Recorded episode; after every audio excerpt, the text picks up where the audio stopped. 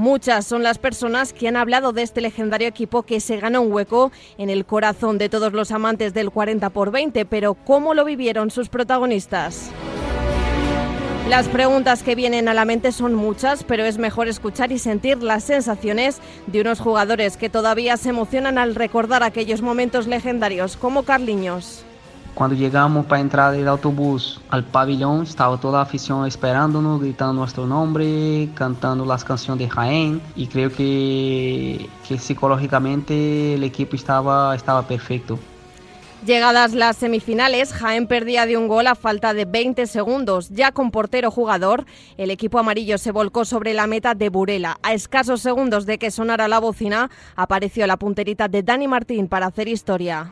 Tuvimos la suerte de poder marcar nuestro nombre en la historia de tanto de nuestro deporte como de, de nuestro club y personalmente pues creo que una alegría inmensa y es como en, en, el día a día pues tocar el cielo en el sentido de has conseguido un objetivo que ni por asomo te marcabas.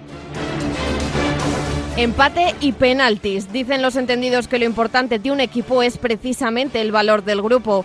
Sin estrellas de renombre, Jaén destacó precisamente por aunar fuerzas. Gonzalo Ramos, portero suplente del equipo, ocupó la portería en la tanda y se convirtió en el héroe de las semifinales. Tocaba jugar una final, pocos hubieran apostado por Jaén al principio de aquellos cuatro días mágicos. ¿Qué sintió el vestuario en las horas previas a la final? Responde Jordi Campoy. Verás, la verdad que pasaron tantas cosas por nuestra cabeza durante las horas de antes de la final que, es imposible recordarlas todas. Así que sí que recuerdo mucho que íbamos con la intención de disfrutar, de que, de que ya teníamos el trabajo hecho, de intentar dar una alegría a toda la afición y a todo ese pabellón que se volcó con nosotros. Y la final fue amarilla desde el principio. Solano adelantó a un equipo que transmitía la sensación de que no se le escaparía esta final. Víctor Montes cuenta sus sensaciones. Aunque el rival era el más complicado, que era el Fútbol Barcelona, que había sido actualmente campeón de Europa y se presentó en la final de la Copa de España de manera arrolladora, dejando en su camino a Sota Navarra y a Pi Rivera Navarra. Pero bueno, cuando empezó la final salimos a competir desde el minuto 1 hasta el 40 con una intensidad y un derroche físico que creo que fue principal para conseguir la victoria.